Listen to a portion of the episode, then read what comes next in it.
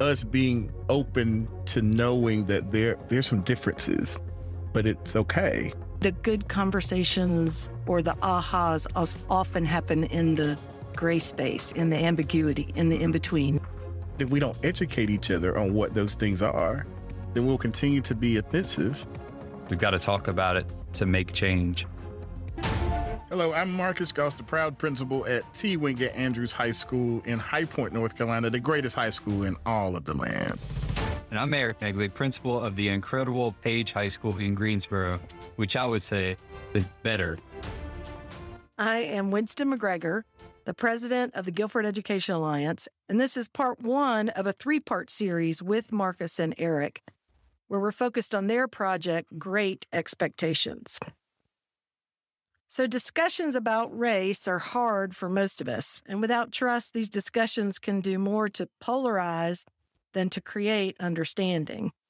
You both partnered recently to start Greyt Expectations, and you wanted to create a safe space for folks to talk about race.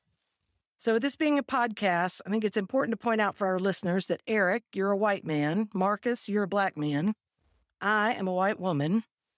And listeners, we'd like you to understand that Greyt Expectations is spelled G R E Y T, like the color gray. So, guys, can you tell us how you came up with the name Greyt Expectations? Uh, so, after a, a, whole lot of conversation um, back and forth about what are we going to call this, uh, we came up with Greyt Expectations and spelled that way just because it's a happy median in between black and white. And so race wise, we wanted it to be something where everybody could kind of see themselves in there. So it was a kind of a melting pot piece, if you will, where we all kind of come together and have some dialogue and conversation. We are both obviously a black male and a white male, um, but this is also meant for races for all people, whether you be Hispanic, black, white, whatever that may be.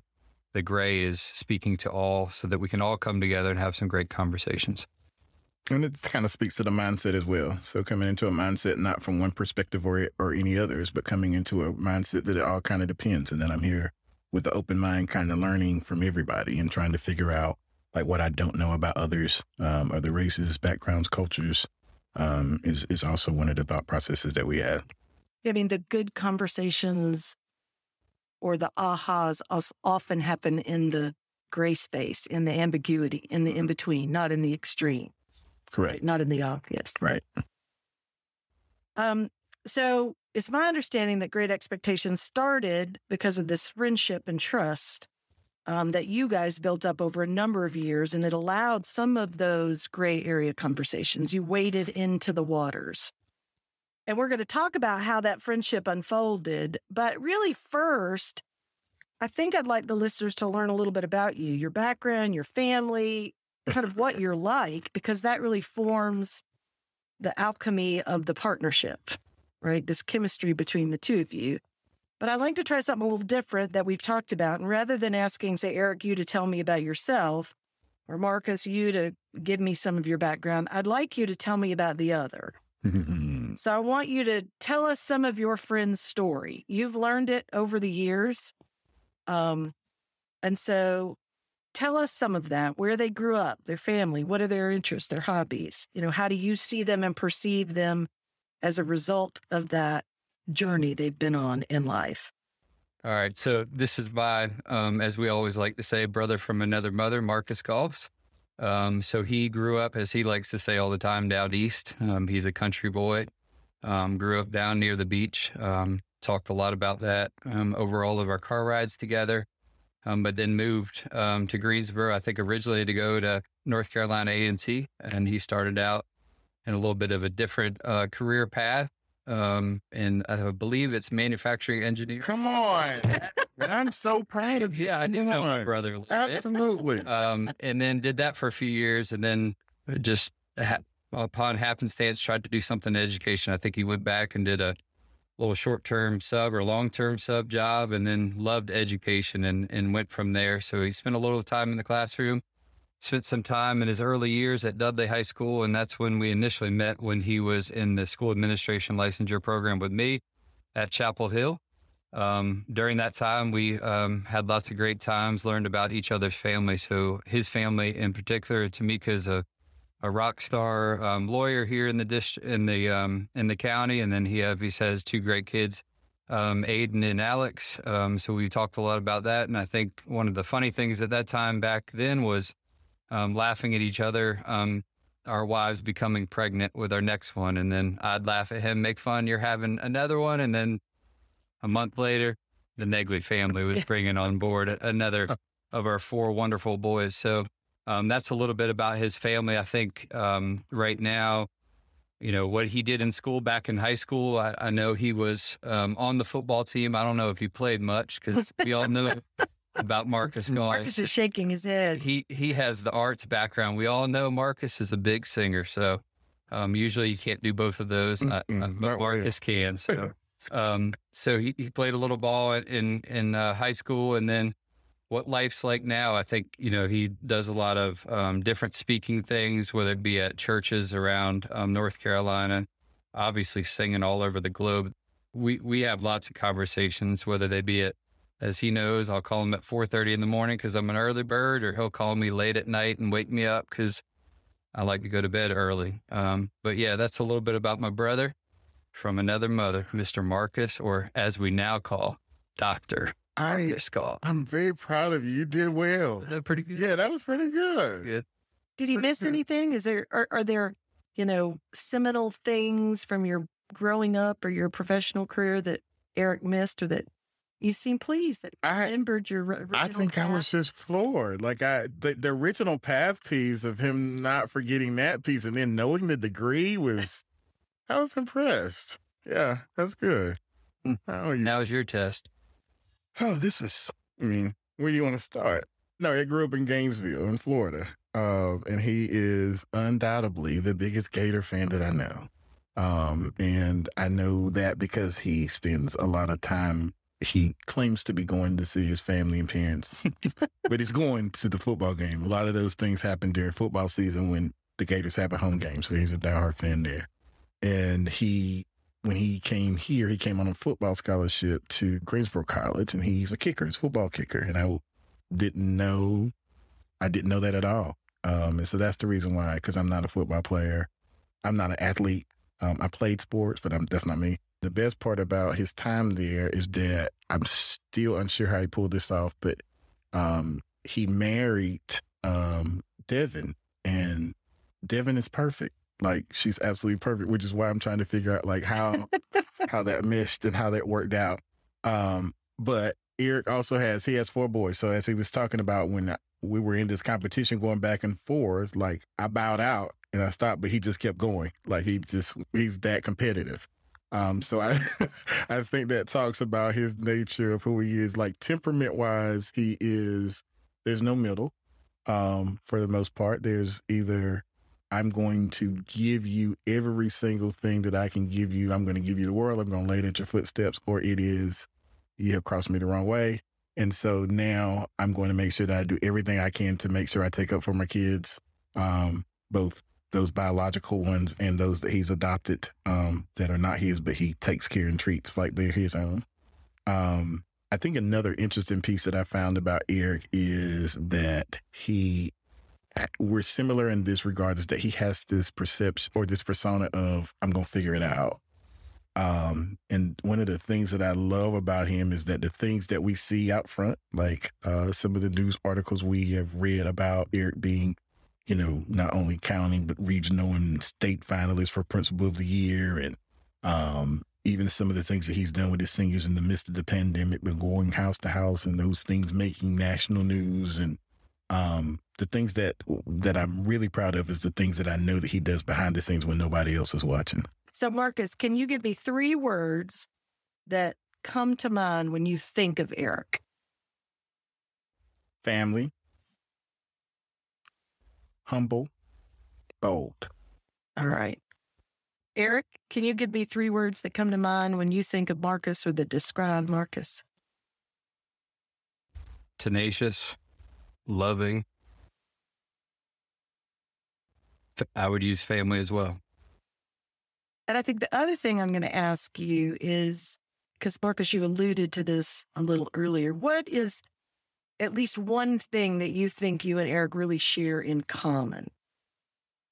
I think family. I think we hit that pretty pretty dead on. Like that's something that's extremely important for me. Growing up, I grew up in a pretty large family, um, and so even now, that's one of those things where even me and my children, and my family, like we're we're pretty close and tight, and we're always doing something. I'll follow up on that family thing. I think, and Marcus hit on this a little bit earlier. What family I think we both do a lot of um, that sort of behind the scenes that we'll I think we'll talk about a little bit today is not just our actual biological family, but he's adopted quite a few kids at his current school and has seen them move on to bigger and better things and help them out in situations. And I've done the same um, at Page. I think that family, when you talk about that, it's just not our biological family, but also our extended family and what we try to do for our students each and every day because they all need something different. Um, and I think that's what's so powerful. And I, I think, you know, many cases, the, the students that I adopt, they don't look, they don't have the same skin color as I do, where, whereas they do usually for him at Andrews. Um, and, but the reason that is so comfortable for me, obviously my upbringing in my own family, and then, but also what I've learned from him and how to work with students of other races so tightly and adopt them into my own family there's that notion of the family you're born into and the family you choose. Mm-hmm. Absolutely. Right. Thank you. Yep. Share and comment, a commitment to both. For listeners who don't know, let's talk about how the friendship formed, how it unfolded. So, you know, th- we've talked a little bit about it already, but we were in a, a a program at UNC Chapel Hill that basically brought it was a cohort and brought probably about 15 or so counties together and different individuals from each of those counties came to Lee County school system, and that's where our cohort met. Um, so that was an hour and a half for hour, hour and fifteen minute ride, usually an hour for us because we always have the lead foot, and that's what we became known for. But initially, just we were the only two in Guilford County, and it was. I looked at him. I was like, "Oh, this guy just introduced himself, being in Guilford County too, and working at Dudley." I work in the Title One office. We're pretty close we were poor educators. And it was like, well, we can carpool. We were going there two times a week. So I think that's, it was just, you know, God put us in that scenario. And I think it, you know, looking back, that was the best thing that could ever happen to us, both of us. And so we just started the the carpool from there every Wednesday and every Saturday. So on the road about two, two and a half hours each day, and then in class in the same class for anywhere from like four to six hours each night. And for how long was this? Year and a half of classes. That's a lot. Have you, have you ever done the math on how many hours that was that you spent together? No, it, be staggering. Right. no, absolutely not. But I'm sure it was a lot. So one of us was driving, the other one was doing homework. It depended out, uh, in all seriousness, it depended on how the week was for each of us at our full time jobs. Hey, Ben, I didn't get to this. Did you get to it? Yeah, I did. Okay, you're driving today. I got to do this. And so we just flip flop like that. We both have left feet, like we we are speeders, um, and so we would often get speeding tickets. Um, this was a regular occurrence. Yeah, it was like, hey, unfortunately, like pretty often. That's uh, why he married his wife, though. Absolutely, She's a great lawyer. She knows it. Um, that was definitely a determining factor. Um, but but we both we get tickets and speeding tickets and and, and on the way there um and most of the time on the way back too. Uh but in one of those instances he he recognized very quickly the difference between how he was treated versus how I was treated um during those conversations. And it was almost as if I had to put a muzzle on his mouth to keep him quiet so that we can get home so that we didn't have the interaction with a police officer on the side of the road. I mean that just just straight bias about why you know he was African American male. I was the white guy sitting in the passenger seat. And from the minute that officer approached, it was different. And I had been driving before I got pulled over, probably about a month before, and it wasn't that same interaction. And it was, why are you two together? Now this it was it was later at night, so it was dark, and you could feel why, as a young white male and the young black male, you guys must be up to no good. That was almost 16, 17 years ago. I think at mm-hmm. this point, it was a long time ago. And you could really feel, and that was the first time I really sort of like, wow, this is, this is real. I've heard, I, I've, I had talked to him about it a few months prior to about like, how does that feel? But then I experienced it in the act. And that was really an eye opening moment for me, for sure. I think it was later on before we ever started talking about just, just how does that feel? How often does that happen? And, and right.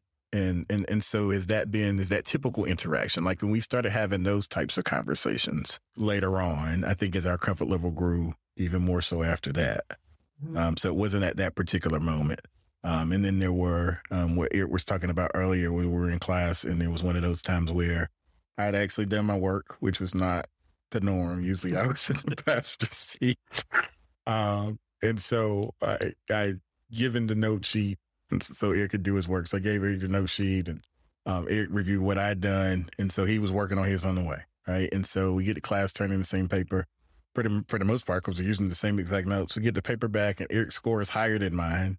Um, and we more or less, I go through and I'm looking at the rubric and he's looking at it.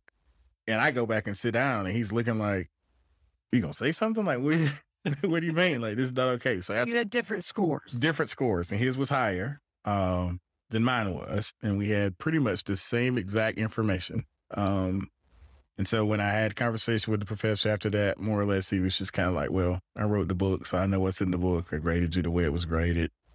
You know, more or less, move on." And so that ride home was pretty much the same kind of conversation. You're not letting that go. Like you can't let that go. Like more or less, if anything, your paper's better than mine. You're not. That's not okay. You're not gonna let it go. So I went through that process because he wasn't going to let it rest. Um, and I'm glad I did, but it was just to push the situation. But even in that situation, um, what really fueled him up was when I when I met with you know some of the others in the department about the process and what was going on. That I was told, well, if you open up this Pandora's box, you know, he you're going to have him, you know, for other classes, and um, it could get harder and more difficult for you in the other classes. And that I think that that was just what took his goat. Like it was just like, what do you mean? So they're okay with them doing this, knowing that it's wrong? You sent them both papers. Like they know it's wrong. Why don't they just fix it? And so I carried on with the process um, until it was changed, until we got until I got it fixed. Um, but I don't know that I would have had he had had Eric just not kept pushing because I, I realized at that moment that although there were certain things that I had just grown to just accept, that they were still unacceptable. So I have a friend who uses the term she says, I like co conspirator better than ally. Mm.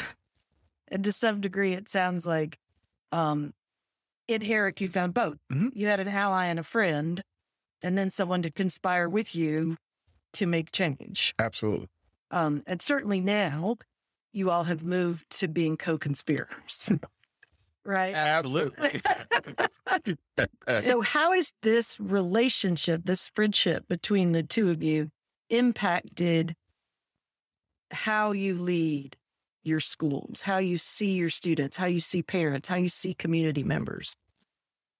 Even in the early stages of how to interact, how to go into communities, how to how to start forming those relationships. I mean, I, there were many a times, uh, hey, I'm really trying to get in this neighborhood. I'm really trying to get in and partner with this business. Can you help me in that? Um, so e- even as far when you talk about co-conspirator, I mean, using his relationship in the African American community to help me begin that relationship and then be able to have that grow, but him being able to use him to get in in different communities or with different businesses has been really helpful. And then I think just that day to day relationship and understanding culture.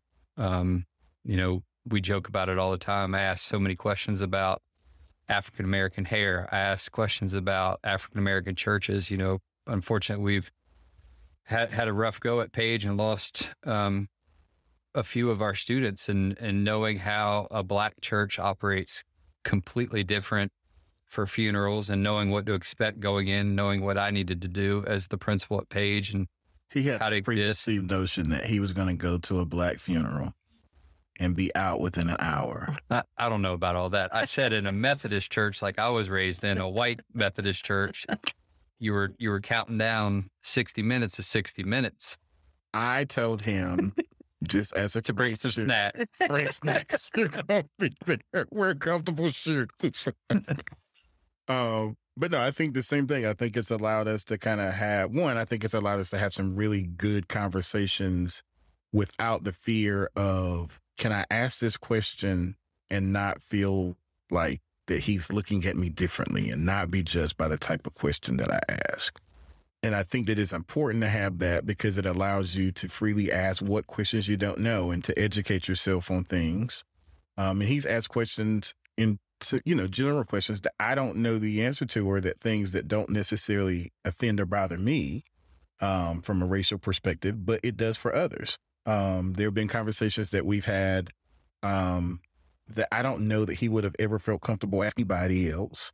Um, but it's important, I think, for us, and this is kind of why we started Greyt expectation is to, how do we go about creating that for other people so that we can have that? And, and if we can create that, then it creates an, a space where we can have some dialogue and conversation, not only in, a, in, in a, as, as us as friends, but then that can go a lot broader to where we can have begin these conversations about just how to treat one another. Like the, the, the most important characteristics out of all of this that we picked up on is a lot of the similarities.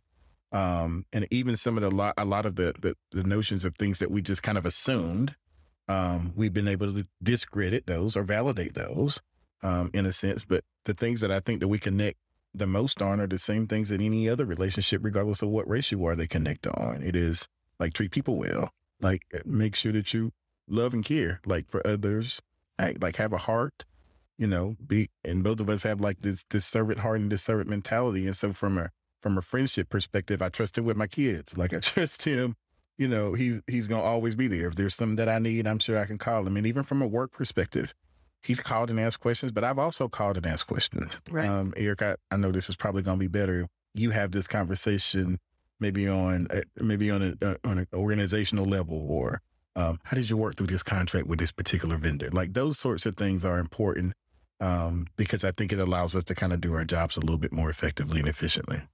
Yeah, I think that what I hear is there's a lot of gray, right? That your friendship was deepened and formed out of recognizing that your racial experience was different and you could talk about that.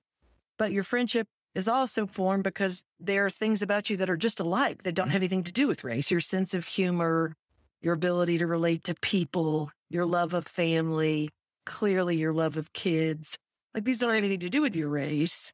And yet in America today, can you have things that aren't racialized, mm-hmm. right? So it's it's all in the gray, right? We don't have to say, "Hey, Eric, I'm calling you about a race question," or Eric says, "Marcus, I'm calling you about a race question." You're just friends and you're calling, and sometimes that's got a racial context to it, and sometimes it doesn't. It's it's negotiating with a vendor because he's another principal. Absolutely. Um, and yet you both feel safe knowing that this racial construct is sort of constantly there, right? You've been, your eyes are open to it because you recognize how Eric walks in the world is often different. Eric recognizes how Marcus walks in the world is often different. Mm-hmm. So you're always looking for it or you're always awake to it. Is that a fair absolutely description? I think so. I think that that's pretty on target. I think that it, it allows us to kind of be aware of who's around us, not only from a student perspective, but from a from a staff perspective as well. Um, we we often hear and we we had this. I was asked this a couple of weeks ago. We often have this conversation about I don't see race. Well, I do. You I, you have to see me in order to know what experiences and life experiences I have. There's there's no doubt that I'm black. I mean, except for on Thursdays where you know I shift. But it, it's It's those sorts of things in conversation. It's also hard to miss that Eric is white. Right. It's, it's hard. About like, as white as they can come. Right. It, it doesn't change. Like, and so, so I think that, that, that I think that us being open to knowing that there, there's some differences, but it's okay. What do you hope to accomplish with greyt expectations? I mean, I know you've set out to create a safe space for people to talk about race. Why? To what end? I know growing up, I did not have a safe place. So I think originally it was centered around students and adults because I, I, remember vividly having a conversation with my father. I think I was 12 or 13 at the time, and one of my best friends happened to be African American. And he, I think at that point, he thought that I was worried about that, not with him, about how that would be perceived in the community that we lived in. And he said, uh, it doesn't matter. He can come spend the night just like Stephen came and spent the night. Um, so that really stood out to me. And then as I looked back and I got, got into the world of education, I knew that I did not have a safe place um, to speak about race. And then I thought about, well, even in the current climate, we go to lots of diversity trainings, but sometimes those don't always feel like the safest place to really ask questions and have dialogue because I knew and know to this day I've grown so much eh, over the past 15 to 20 years in the partnership that we've had and the friendship that we've had. And I know it's made me a better person, a better educator, and a better father for many. I think that's the biggest thing that we're trying to create is that safe place so that we can have better conversations because we all know the world we live in and it continues to be divided in so, so many ways. Um, but knowing there are so so many similarities there will help hopefully bring m- more people together as I was listening to Eric, one of the things that that I know that we both hope will come out of this is is creating that gray space so that we can have conversation. Because it doesn't matter what the topics of those conversations are. What matters is that I'm listening for understanding to see things from somebody else's perspective. And so I'm going to pause. Listening for understanding to see things from somebody else's perspective. Absolutely. good.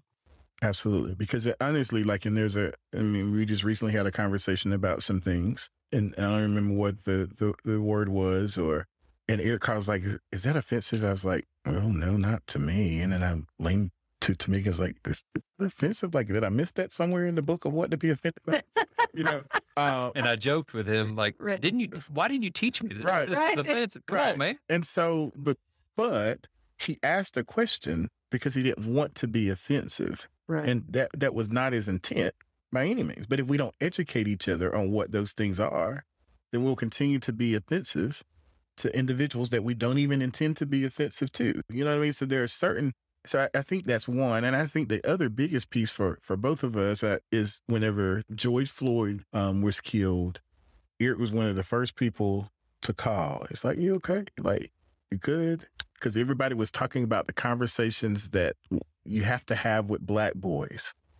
And so I've had a conversation with both of my kids and they know like how to deal, how, what interactions to have, how to conduct themselves through those interactions.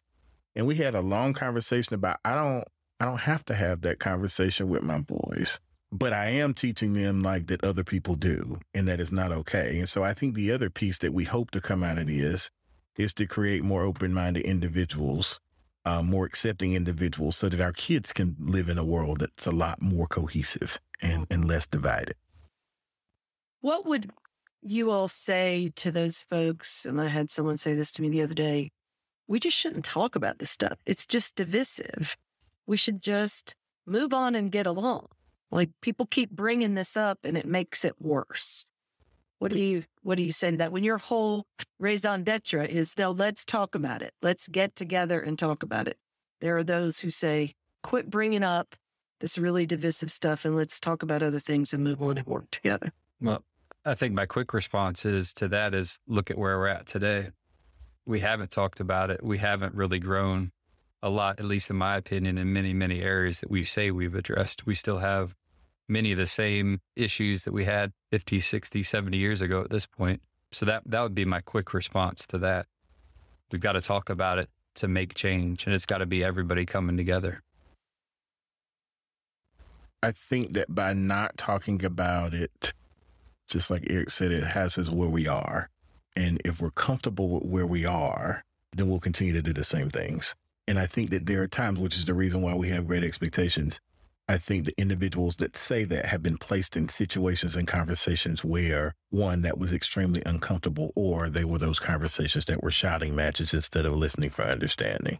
Right. And so that is more emphasis in, on why we want to create the space so that I don't walk out of a room with individuals feeling as if I've said something offensive or being judged by what my questions were Mm-hmm. Um, because I think that we have to have the conversation. And the last thing I'll say is that I think the individuals that want to stray away from the conversation are living in a world of comfort where it doesn't impact them as much as those um, disenfranchised or uh, races or cultures or genders. Like those are things that I feel like that you're in your comfort zone. You don't you don't Right. necessarily know how it feels to be a woman. You don't know how it feels to be a minority. You don't and so that is comfortable. So let's not talk about it because it's uncomfortable. Words can bring us together or divide us. Here's how some folks we talk to define the word privilege. Privilege means to me that someone has an advantage in their life, whether that was how they were born, where they were born, money that they've made or inherited. being able to do whatever you want whenever you want. How do you define privilege? being right. Eric, the word privileged. How would you define that or explain that if someone's saying, I, I don't really get what that means. I'm not privileged. Or what do you mean when you say privileged? So quickly, it would just be having an advantage over someone else in a particular scenario, whether it be a, a job or employment thing, whether it be sports, music, whatever that is, but just really having an advantage and a leg up on a situation in comparison to another person. So I always like to use my personal self as the per- first example before transitioning to someone else. So the first one I would say is that my, my children are privileged in the sense that they have a father who works in the education system that they attend school in. So therefore I know people, I know how the system works. And so within that system, I know how to navigate it a lot better than someone who may not necessarily be in that system. And so my children in that regard have a privilege. The other area that I like to also shoot, use is, is from a financial perspective is that individuals that come from places um, where there's some financial wealth and they have access to resources versus individuals who are living in poverty that don't necessarily have access to tutoring, that don't necessarily have access to transportation. And these are all things that came about as the pandemic. Uh, There's a privilege there. There's there's some access that privilege provides to and an, and, and an advantage to to those that have the privilege. And I would just add one more thing to that. I, I think it's also something that you can be born into and something that also can be created for you. So sometimes as people, we don't realize that we've been born into a situation until later on in life, or it's been created many, many years after it's happened to you. It's part of that privilege. Yeah, so you could be born into privilege. It could be created for you. You could even work to create it for yourself. Mhm. But Absolutely. but all of those things can be true. And there could be different kinds of privilege or advantage, financial advantage, athletic advantage, uh, racial advantage. Absolutely. In a society that has racialized outcomes, there can be mm-hmm. racial advantage. Absolutely. Marcus and Eric, thank you both for your willingness to share your friendship and your perspective with the world. You both have very demanding day jobs and family lives, and we're really excited at GA to be working with you on the Greyt Expectations project and look forward to some further conversations with some of your friends and colleagues. Great. Thanks so you. much for having us. Thanks for listening. And you can help us build great schools by sharing this podcast with others. Let's stay connected. Geanc.org.